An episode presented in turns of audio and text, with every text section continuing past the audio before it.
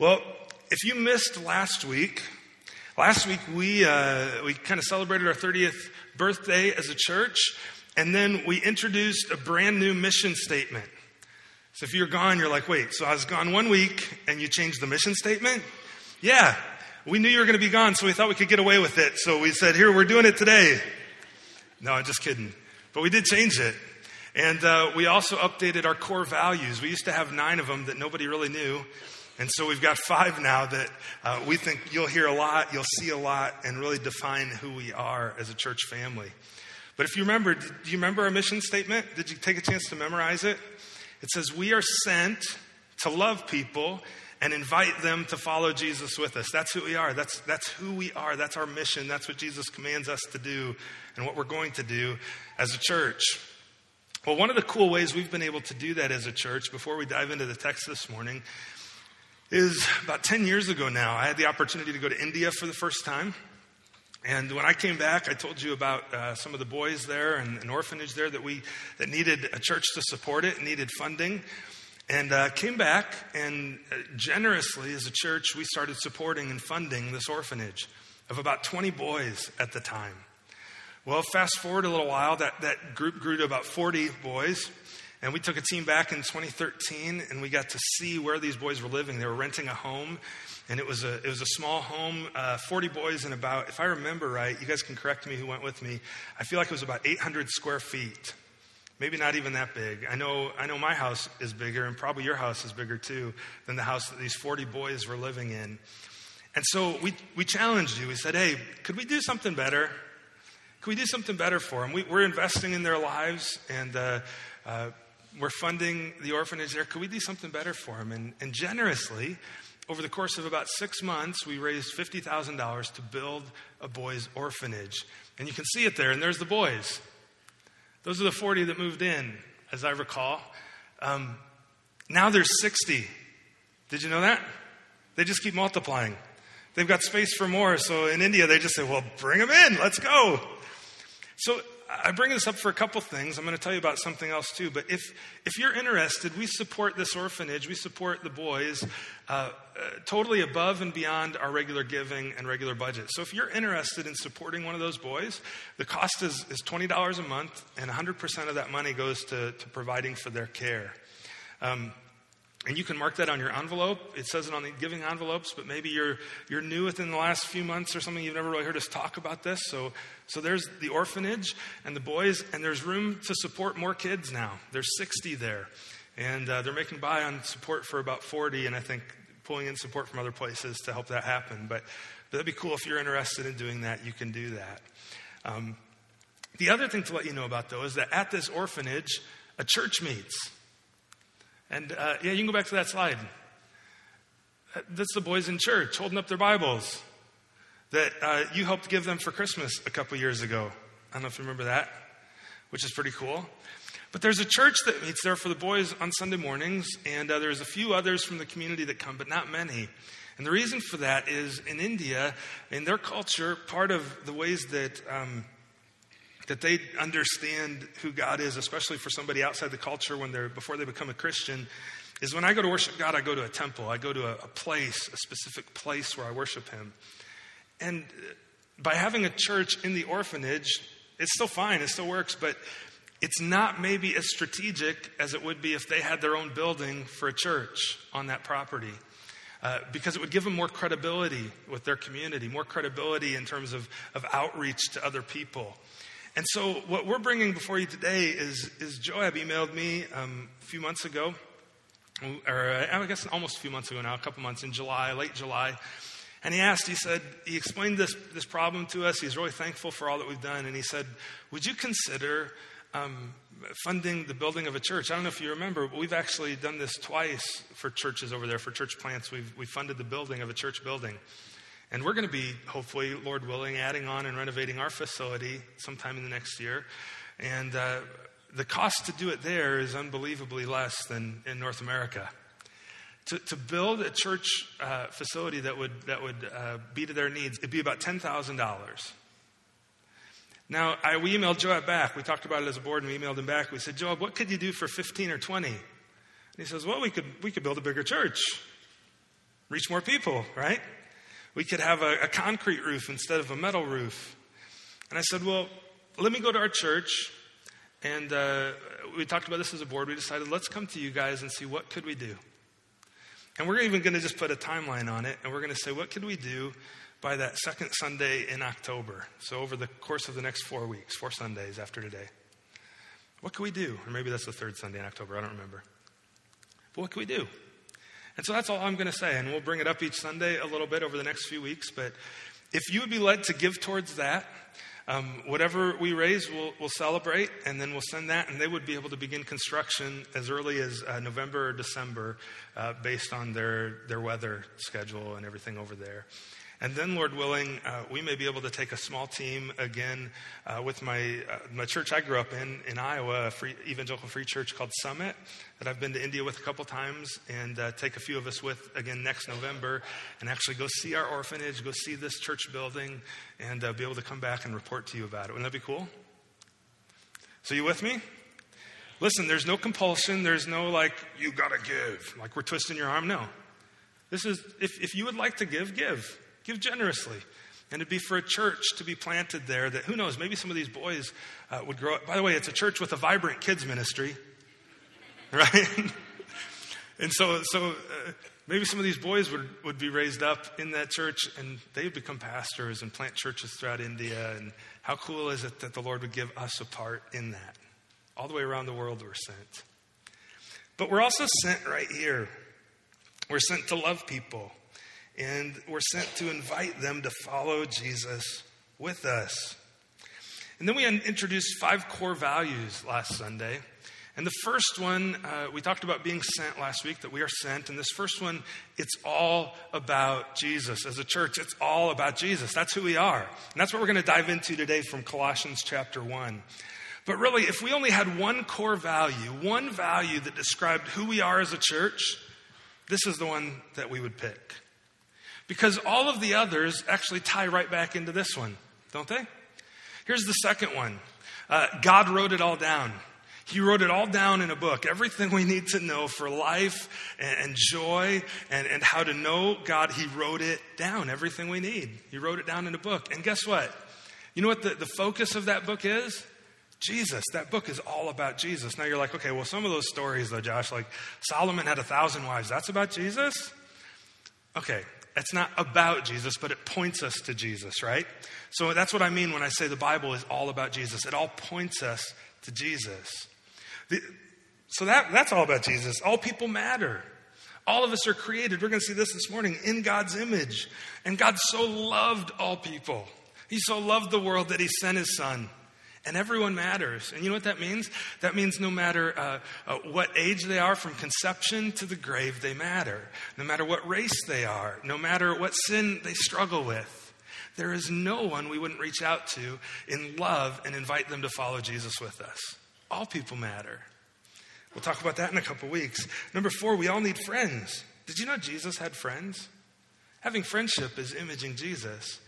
Jesus was had so many friends, he was even called a friend of sinners. That was one of his titles that people gave him a friend of sinners. That could tell us again that all people matter. But, but even in the Trinity, he has an eternal friendship with the Father and with the Spirit. He's always in friendship with the Trinity. It's all about Jesus. And number five, no sacred cows. No sacred cows. That's a value of our church. In other words, we're not going to hold something sacred that would get in the way of, of us worshiping and honoring and obeying Jesus, right? Our preferences, we put them down. Our, our desires, we put them down. Our songs, we put them down. Our, will you fill in the blank? We put them down and we say, if it gets in the way of us worshiping you and moving forward, following you, Jesus, um, we take it out back and we shoot it and we go forward. And we let it move for the last time and then we go on, right? That's who we are. No sacred cows. Why? Because it's all about Jesus, not about my preferences, not about my agenda. It's all about Jesus. And Jesus says, the Lord says in Isaiah, that, Behold, I am the Lord. I, I am the Lord. And I, I share my glory with no other thing. No sacred cows. But today we want to talk about this first one that it's all about Jesus. So, as an introduction, let me just talk about this for a second, then we'll pray, and then we'll dive into First into Colossians chapter one. Um, who is Jesus? Because if we're going to say it's all about Jesus, we got to know who he is, right? Would you agree? You with me? We got to know who he is. Well, well think about this. Uh, even his name is very indicative of who he is. Jesus, did you know that his name is the derivative of the Old Testament word uh, name Joshua? Uh, Yahshua, the Lord Yahweh saves. That, his first name, the Lord saves, and then his title, Christ, means anointed. He's the anointed one of God who saves the world, who comes, like we said earlier, to adopt us into his family. He was born over 2,000 years ago in a small agricultural town of a few hundred people. And did you know he was born to a teenage girl? To a teenage girl? A single mom, even? Who was unmarried. He was adopted by a blue collar guy named Joseph. Anybody work a blue collar job? So did Jesus' earthly dad, Joseph. His daddy Joe swung a hammer for a living. And Jesus' life, up until he was about 30, was lived pretty much in obscurity. We don't know a whole lot about him. Um, as far as we can tell, he played, played in the yard with his two brothers, James and Jude, who later went on to write books of the Bible. He had some younger sisters. He went to school and did the things that normal kids do. Uh, he probably skinned up his knee. He, he probably uh, made mistakes. He didn't sin, but I bet you he made mistakes. I'll bet when he was swinging a hammer with his dad, once in a while he might have hit his thumb. Is that a sin? No, that's growing up. It's growing up into who he is as a man. When he got older, the assumption is, but we're not totally certain, he probably worked a job with his dad, swinging a hammer as a carpenter.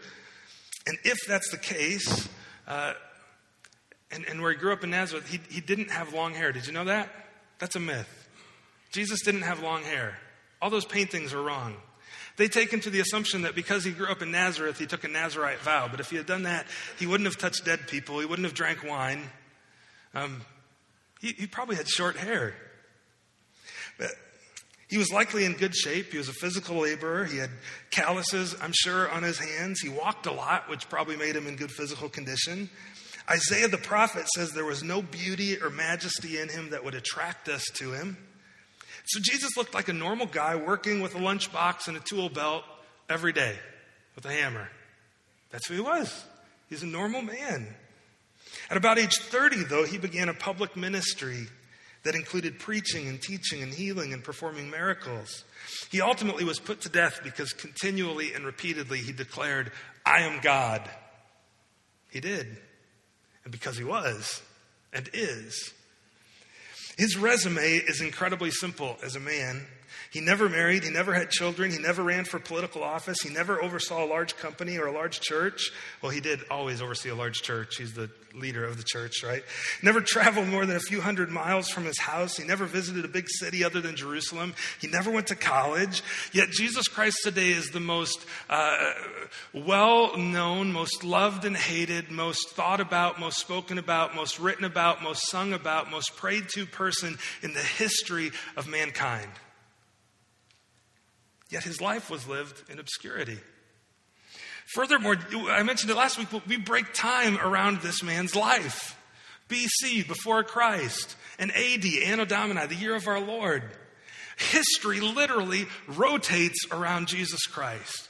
And even if you prefer BCE, before Common Era, so you don't offend someone, still, where do they measure time from? The same time we do, when Jesus was born. History literally revolves around his life. It's incredible. Today, there are millions, if not billions, of people on this planet who worship him as God. That's who he is. And when we're speaking about Jesus, Paul warned us in 2 Corinthians. He said, um, in chapter 11, he said that there would be a lot of perspectives about Jesus, a lot of opinions, and a lot of false Christs and false impressions. In 2 Corinthians 11, 3 and 4, he talks about this. And Paul prophesied well because uh, aren't there a lot of misconceptions about who Jesus is? There's a ton in our world. Well, today, what we're going to do in explaining and exploring that it's all about Jesus is we're going to look at the most eloquent, most succinct uh, dissertation in a few verses of who Jesus Christ is that has ever been penned, in my opinion. And you find it in Colossians chapter 1, starting in verse 15. And we're going to look at that together. But first, you can turn there, and I'm going to pray, and then we'll start unpacking Colossians chapter 1. Let me pray. Father, thanks for Jesus, and thanks for your grace to us through him. Uh, Lord, I pray this morning uh, that, that Jesus would be made much of, that through my words, uh, through our singing, through our giving, that in all of it, uh, we would make it clear by our actions and with our minds that it is all about Jesus. Pray you'd help me to make him uh, very attractive, Lord, because he is.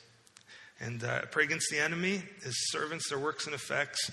Uh, he's the enemy of, of your throne, Jesus. And uh, he would desire to accuse us and to tempt us and to pull our thoughts and our hearts away from you. But Holy Spirit, instead, uh, capture our minds today and capture our hearts.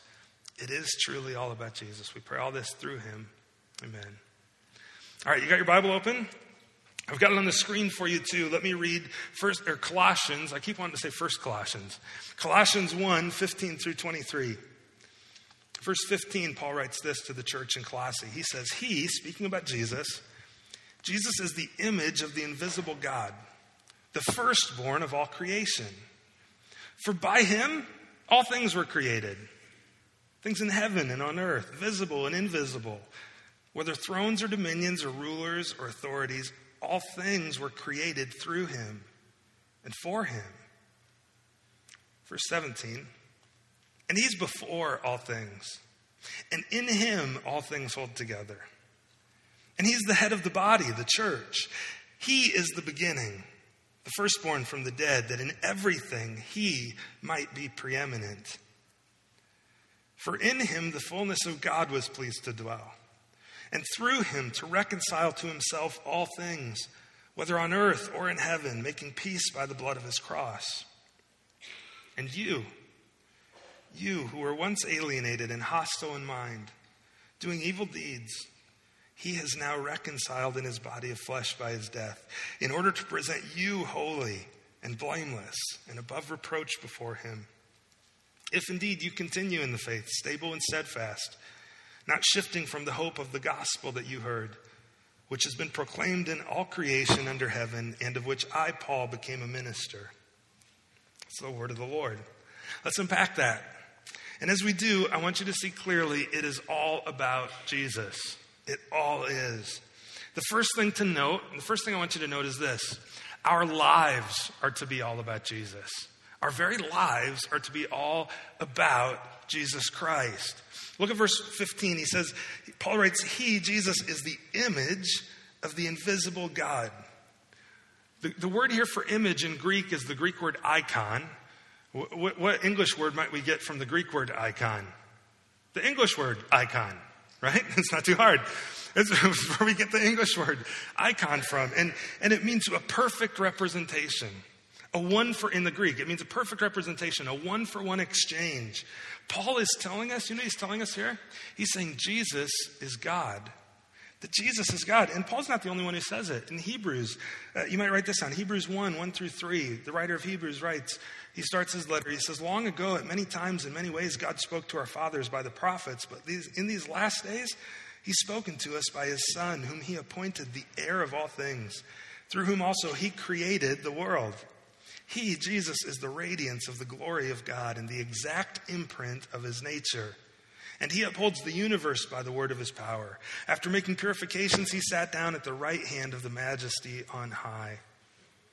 Jesus himself said in John 14, Have you been with me so long and you still don't know me, Philip? Whoever seen, has seen me has seen the Father. Jesus himself declared himself to be God multiple times, but Paul's telling us here he's the image of the invisible God. Jesus is God. He's the perfect image of the invisible God. It, Jesus perfectly images God. In him, we see a handful of things. Number one, we see God, we see who God is, and we see who we are. In Jesus, we see who God is and we see who we are. Let's start with the first half of that. We see who God is. You know, many scholars contend, biblical scholars will contend and tell you, and I, I tend to probably agree with them, that the only person of the Trinity we will ever see in eternity is Jesus Christ. Now, I hold that in open hand. Do I, do I know that to be sure? No. But as I study God's Word, I think that's probably true. Because Paul describes the Father as Spirit. in, in 1 Timothy 6. He dwells in unapproachable light. No one has ever seen or can see, he says. But Jesus says, if you've seen me, you've seen the Father. Jesus is the perfect image of the invisible God. Do you want to know what God looks like? Do you want to know what he acts like? How, how he would live? Look at Jesus. If you want to know God, look to Jesus. And by the way, I would commend you then when you speak of God, and you know, you maybe you're at work and you say, "Oh, God really blessed me with this." Name him. Name him. Jesus really blessed me with this. Why? Because Jesus did. And if you, if you point people to Jesus, they're going to see who God is. Jesus said, If you've seen me, you've seen the Father. Not only do we see who God is, we see who we are. Did you know that you and I were made in the image of God? Genesis 1, verses 26 through 27. God created us, and He said, Let us create them in our image, in our image, like Him. Well, we bear God's image, but guess what? We did something Jesus never did, and we'll never do. We sin. It's like taking that image, that perfect mirror of who God is, imaging, reflecting certain attributes of His with our life, and we take a rock and we crack it and we turn it into a funhouse mirror where we still reflect Him, but we don't image Him perfectly anymore. But guess who does? Jesus does. So if I want to know what my life should ultimately look like and will ultimately look like one day, I look at Jesus. I look at His patience. I look at His grace. I look at the way He loved people. We see who God is and we see who we should be. In Jesus, then, that your second one there, we see what God is like and what He intended us to be like.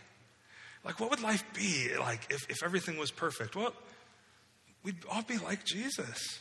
Now, we wouldn't have Jesus' power, we wouldn't be God. That's not what I'm saying. But I'm saying in character, we would be like Jesus. Wouldn't that be great? Life would be so much better. Well, one day, if you put your faith in Him, you will be like Him completely, forever. It's what he intended for us. The third thing we should see then is, is, is what God does and how we should live. When you look at Jesus, you see what God does. You remember those bracelets years ago? When I was in college, they had these bracelets, WWJD. What would Jesus do? And I was, I think I had one even, but then I started thinking about it. I, I, I might have even got it while I was in Bible college. And I remember thinking about it. That's really kind of dumb. Because it's not what would Jesus do, it should be W DJD, not WWJD. It should be what did Jesus do? If I want to know what I'm supposed to live like, what God does, and how I'm supposed to live, I should, I should look at the way Jesus did live. I don't need to think about what he would do. I already know. I, I, I need to look at what he did. He shows us how we should live. Well, Paul goes on after saying he's the image of the invisible God. He says he's the firstborn of all creation. Jesus says this in Revelation 1:17. He says, "Fear not, I am the first and the last." And when he says first, he means absolutely first of all creation. Uh, Paul says he's the firstborn of all creation. Now, when you hear that, you go, hold on a second, Josh. You just told me that Jesus was God. But you're saying he was created? No. And that's not what Paul's saying either. If a Jehovah's Witness knocks on your door, they'll tell you that. And, and they'll tell you, they'll use this verse actually to say that, look, see, Jesus was created. He was, he was born first. He's the first part of creation. And what they'll do in their translation of Scripture is they add, I think, six times, they add the word other in their translation. And in other words, that Jesus was created and then he created all the other stuff. Except that's nowhere in the original text, in the Greek. And so it, if somebody, if a Jehovah's Witness would point to you, point you to this word, verse, then, then point him to the next one, which says, uh, For he created all things. He's the firstborn. Firstborn is, is a statement of his rank, of his priority.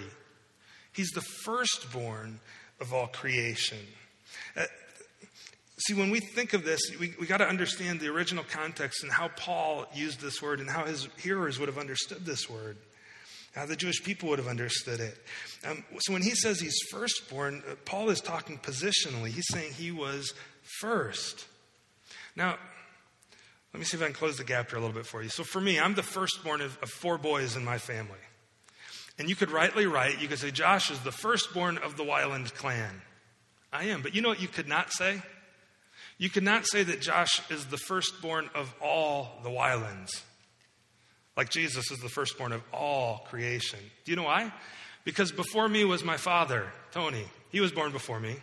And then before him, my grandfather, Charles. And before him, my great grandfather, Albert. And before him, my great great grandfather, I, I, really like his name, Carl Julius. Isn't that a good name? I told Hannah the other day, she just rolled her eyes at me. I thought, hey, that's a good name, Julius. I found out he was actually called Charlie, just like our son Charlie. But, but they were all, and then before them, generations before. I, I might be the firstborn of the Wylands, the, of, my, of Alta, Iowa, but I'm not the firstborn of all the Wylands. I might be positionally first and before my three younger brothers, but I'm not positionally first and before everything. Yet Jesus is the firstborn positionally before all of creation. In other words, what Paul is saying is he was here at creation. He wasn't created, he was before it all. He was before it all. He, he is before all creation, and he is supreme and sovereign over all creation. Paul explained in, in no uncertain terms that, that Jesus was God and that he's the creator. To put him anything below that is heresy. That goes in the closed fist. Jesus is God, He is eternal. He told, he, he told his disciples himself, he said, and the Pharisees, he said, I am. he declared he was God. You don't buy it that he's the creator? Read the next line. Read the next line. Uh, look at verse 16. For by him all things were created. By Jesus, all things were created. Second thing you need to note not only are our lives to be all about Jesus, but creation is all about Jesus. It is. Creation is all about Jesus. It was all created by him and through him and for him. Look, look at the text here. It, all things were created by him all things were created in heaven and on earth, visible and invisible, whether thrones or dominions or rulers or authorities. Now there's debate does that mean earthly kingdoms and well yeah, does it mean uh, spiritual kingdoms? Yeah. I mean, yeah, that's the answer. Which one does it mean? Yeah, all of them. He's the creator of all. All things were created through him and for him. For, he says, therefore, because. Why is it therefore? For, he's God. He's the firstborn, he's the creator. Jesus is the creator of all things. And all things were created through him. In other words, or by him. All things were created through him. All things were created by him. You know, you know, question comes up when I hear that, or when you hear that. A lot of times they go, okay, so you're saying Jesus is God, right, Josh? Yeah. He's first, right? Yep. You're saying he's the creator, right? Yep. And you're saying he created everything that exists, right? Yes. So what about evil? What about sin? Did he create those things? Well, let me adapt an illustration that John Calvin often used. This summer, as many of you know, I like to ride my bike. I go on a bicycle ride in the summer for a week's vacation, and not exactly the best cyclist. I mean, you can tell by looking at me, I don't cycle all the time, um, but I enjoy it. I really enjoy it. But one of the things that I don't enjoy about cycling is in the middle of the summer when you're biking down the road and you on the hot asphalt, um, when somebody with a big truck has been in front of you on that road about three days before and they filleted a raccoon. That's not fun on your bike because you, you go down the road and uh, you, you, you see the raccoon there and then you hold your breath and you can't breathe for about a quarter mile while you go past, depending which way the wind's blowing, right? It's, it's just nasty after it's been baking for a few days in the sun. Now, how many of you, when you saw that there, if that was you riding your bike, would turn and you'd look up at the sun and you would look to the sun and you would go, You stink! Unbelievable how awful you are and how awful you smell. Man, I hate the sun. Would you do that? So then, why is it that when we look at evil and we look at sin, we turn to Jesus and do the same thing? See, the, the sun didn't uh, cause the stink.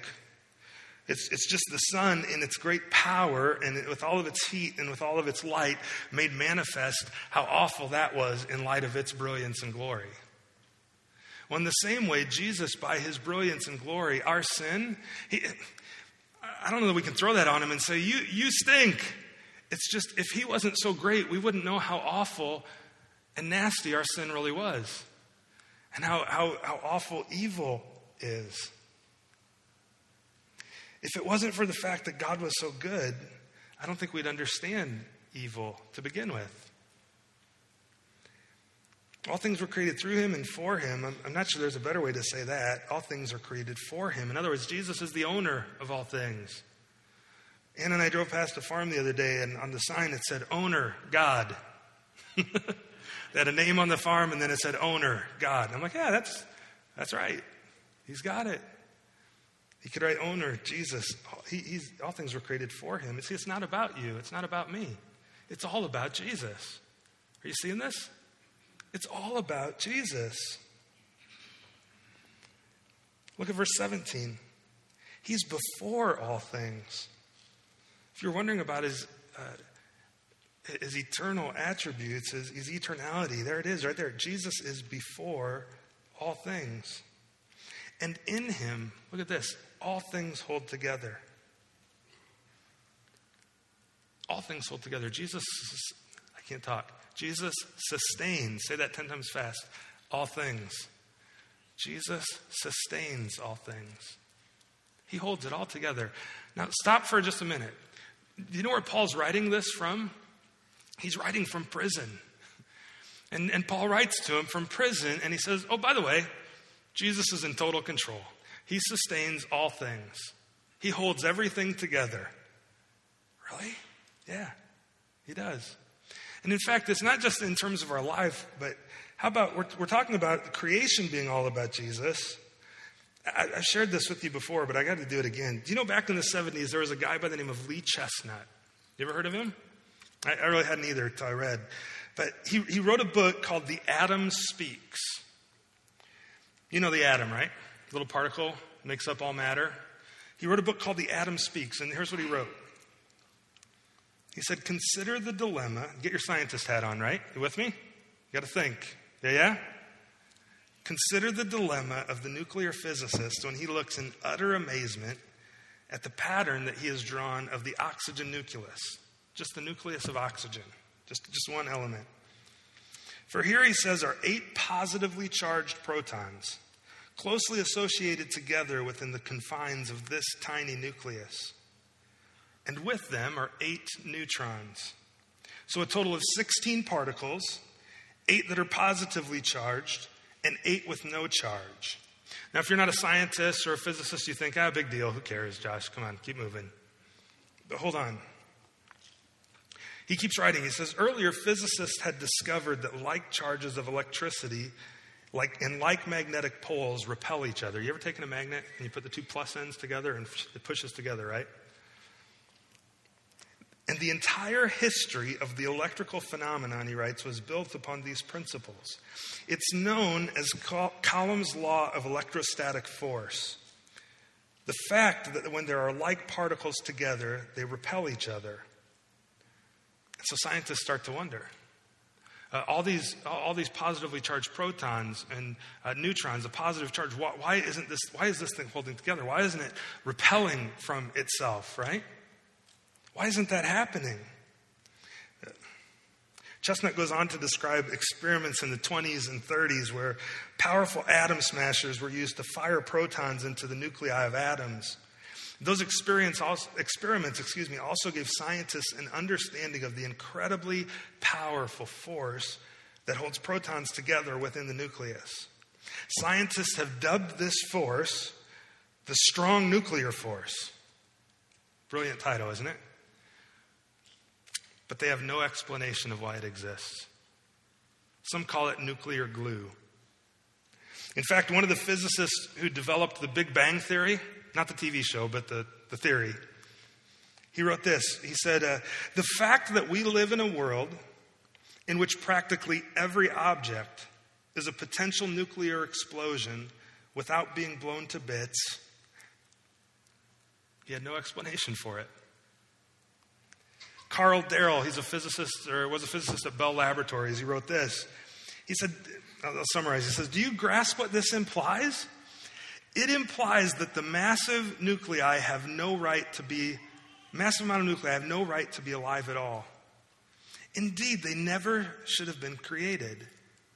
And if created, they should have blown up instantly. Yet here they are.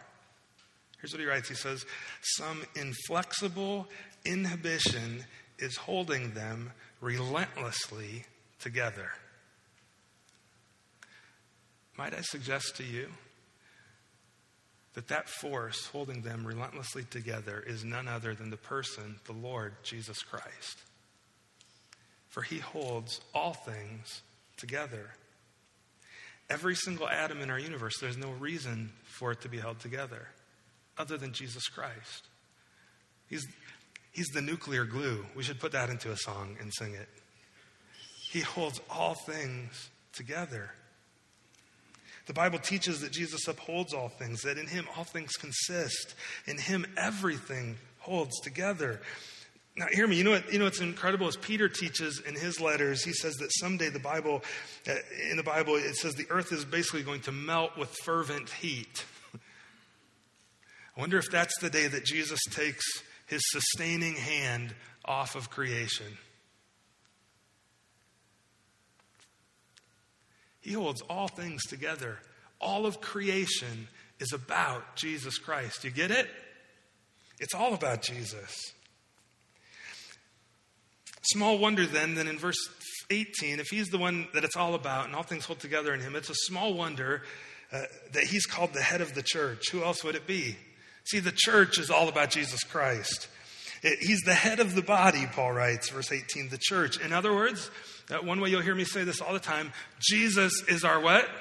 Senior pastor. He's our senior pastor. I'm not. This is his church. I'm the lead pastor here, right? I get to serve under him. But Peter tells us in, in chapter 5, verse 4 of 1 Peter that he is the chief shepherd. And when he gives instructions for the elders and, pastors in, in 1 Peter chapter 5, he tells, uh, lead in such a way so that when the chief shepherd returns, he'll be pleased because it's his church. He's the senior pastor. He's the head of the church. Paul writes in Ephesians, he's put, God has put all things under his feet, Jesus' feet, and gave him his head over all things to the church, which is his body. He's the head of the church. There it is again. He's the beginning. He's the firstborn from the dead. He's the first one to rise from death, never to die again. He's a totally new class of person. We will never die when you're in Christ. He's the first to rise in an immortal body. Paul writes in 1 Corinthians 15 20. The fact that he's, he's been raised from the dead, the first fruits of those who've fallen asleep. That in everything he might be preeminent. Loved ones, Jesus is first. Why no sacred cows? Because Jesus why do all people matter? Because Jesus. Why, uh, why did God write it all down? Because Jesus. Why are we sent to love? Because Jesus. He is first. He's first in everything. He's preeminent, Paul writes, in everything. In our church, in history, in music, in politics. Paul here is describing the all surpassing supremacy of Jesus Christ. It is all about him. Let me ask you a question. First place. How many people get first place? Indy 500 this year. Who finished in first? How many people? Tell me. One. One person. And his name, I didn't know him. I had to look him up. Alexander Rossi or Rossi. Some of you may know, I don't. In the Boston Marathon, how many people finished in first place this year? One. In the Central Division of the National League, who, how many teams finished in first place this year? One. And they are the Cubs. Do you get the point? There's only one first place. Jesus must be first in everything. Paul goes on and he says, For in him all the fullness of God was pleased to dwell. In the full, and through him to reconcile to himself all things, whether on earth or in heaven, making peace by the blood of his cross the fullness of God. In other words, Jesus is totally God. He's fully man, but he's also fully God. And through him to reconcile to himself all things. We're reconciled to God because of the work of Jesus on the cross, nothing else. See, salvation is all about Jesus. Do you get that? I don't know your background. I don't know where you grew up, what church you might have grown up in. Um, many of us have come from different backgrounds. But you need to hear this Salvation is not about the church. Salvation is not about following rules. Salvation is not about getting it right. Salvation is about fully and completely Jesus Christ. He got it right for you because you never did and never will. Neither did I, neither will I. But Jesus does. It's all about His grace. Salvation is all about Jesus. See, look, He, he, he reconciled all things to Himself. Notice here, it doesn't say that, that, that um, it says people are reconciled to God. It doesn't say that God is reconciled to people. God never changed. We did. We sinned. We walked away. We're the ones who have to be reconciled to Him, and Jesus is the one who does that work. We sang about it this morning, right? By this we are saved. Christ died for our sins. Friends, if you've never put your faith or trust in Jesus Christ, you are not a Christian. You may have grown up in the church. You may have grown up in this church. You may have been here every Sunday for the last 30 years. But guess what? If you have not put your faith and trust in Jesus Christ, you can spend your lifetime in church and eternity in hell. And you will, unless you turn in faith to Jesus Christ. That's, that's not me being mean, that's me being loving and telling you the truth. Trust Him, turn to Him in faith, repent of your sin. Look, it says to reconcile to himself all things. That doesn't mean everyone is or will be saved. It means that Jesus cleared the path for anyone to come to him. No matter what you've done, no matter what's been done to you, no matter where you, it doesn't matter. Turn to him. He'd love to call you his friend. He does this by making peace on the cross. See, making peace, uh, because of the work on, on the cross, God's enemies are made to be his friends and his family. Verizon stole that from Paul. We become friends and family of God. Friends and family plan, right? I know, bad joke. But nonetheless, I got you with me. It's because of Jesus that, it, that we're his enemies, but we're made his friend. We're adopted into his family. He is your only hope, loved ones. Your only hope. Trust him. No social club, no good deeds, nothing will ever add up. You need Jesus Christ. See, look at verse 21. And you, by the way, if you got your Bible, you got a physical copy of your Bible, circle you right there. Then draw a line to the margin and write your name with an arrow back to you. You. If you got an app, highlight it, leave a note. You. Fill in your name. Uh, so I'll read it to myself. And you, Josh, who were once alienated and hostile in mind, doing evil deeds. Guess what? All of us fit under that you. We were all his enemies. And yet, while we were still his enemies, Jesus died on the cross for our sins. What kind of friend is that? It's, it's a perfect friend who lays down his life for you and for me. You know what this means? Again, all people matter, right? It means when, when I look out and I see someone I disagree with, or someone who lives a life different than mine, or, or who I see and they're just totally off the deep end, I have to look at them and I have to go, um, you know what? Yet by the grace of God, that's me. Because I too, I was once alienated and hostile in mind. I was doing evil deeds. If it wasn't for the Lord Jesus Christ, but go I. There's a guy by the name of John Bradford. He died in 1555 at the hands of Mary Tudor, King, Queen Mary, Bloody Mary, because she killed all those who were in opposition of the Catholic Church. And, and John was, was a preacher of the gospel and he was burned at the stake. But one of the things he would often, it's discredited to him, that statement, when he would see criminals being led away to their death, he would say, he, he would pray for them and he'd think about them, look at them, he'd say, uh, But by the grace of God, there go I. Because he knew in his heart were the same evil desires, the same sin that led them to their uh, horrible end, were, were alive and well in his heart, if not for the grace of Jesus Christ. And they're alive in mine if not for the grace of Jesus Christ. You get it? It's all about Jesus. Salvation is all about Jesus. And finally, it's just, it's all about Jesus. I don't know how else to say it. It is all about Him. It is all about Him. Loved ones, I talked earlier about being first. And as we close, I would submit this to you until Jesus Christ is first in every area of my life, in every area of our church, I will never experience the joy I was created to know. Never. Until He's first in my thoughts. Until Jesus is first in my speech. Until Jesus is first in my home. Until Jesus is first in my sexuality. Until Jesus is first in my finances. Until He's the first thought in my text messages, until He's the first in my family, until He's first in my friendships. Until Jesus Christ is first in my character, I'll never experience the joy I was created to know. Until Jesus Christ is first in my media choices. Until Jesus Christ is first in my diet and in what I choose to eat. Until Jesus Christ is first in my relationships. Until He's first in my health. Until He's first in my actions. Until He's first when I get on the internet. Until He's first when I go to the movies. Until He's first in my marriage or first in my singleness. Until He's first in my time and on my calendar.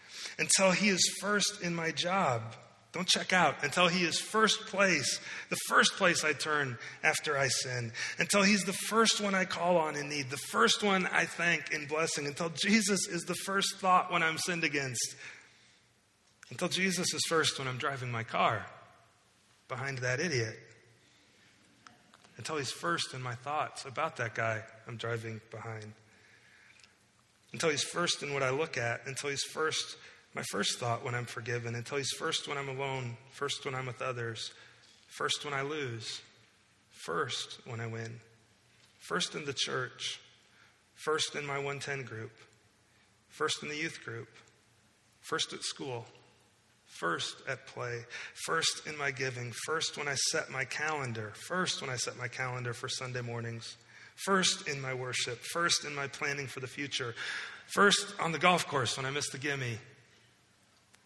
First, when I speak of other people. First, when I pay my taxes. First, when I pray. First, when I look in the mirror. First, when I choose what to wear. The first thought when I see my sin. The first thing I'm thankful for. The first thought when I consider my mortality. First, in my sickness. First, in my suffering. First, on my Facebook profile. First, when I don't understand. First, in what I listen to. First, in my pain. First, in what I believe about myself. First, in how I raise my kids. First, in my joy. The first one I submit to.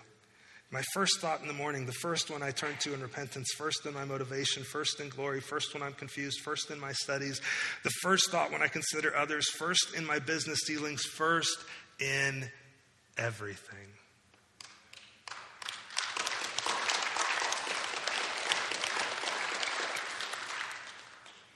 Until Jesus Christ is first, you will never experience the joy you're created to experience. And no, let me ask you this What burden are you carrying that he couldn't carry better? your sin, your hurt, your heartache. What problem are you facing this week that you cannot afford to face without complete and continuous, continuous dependence on Him?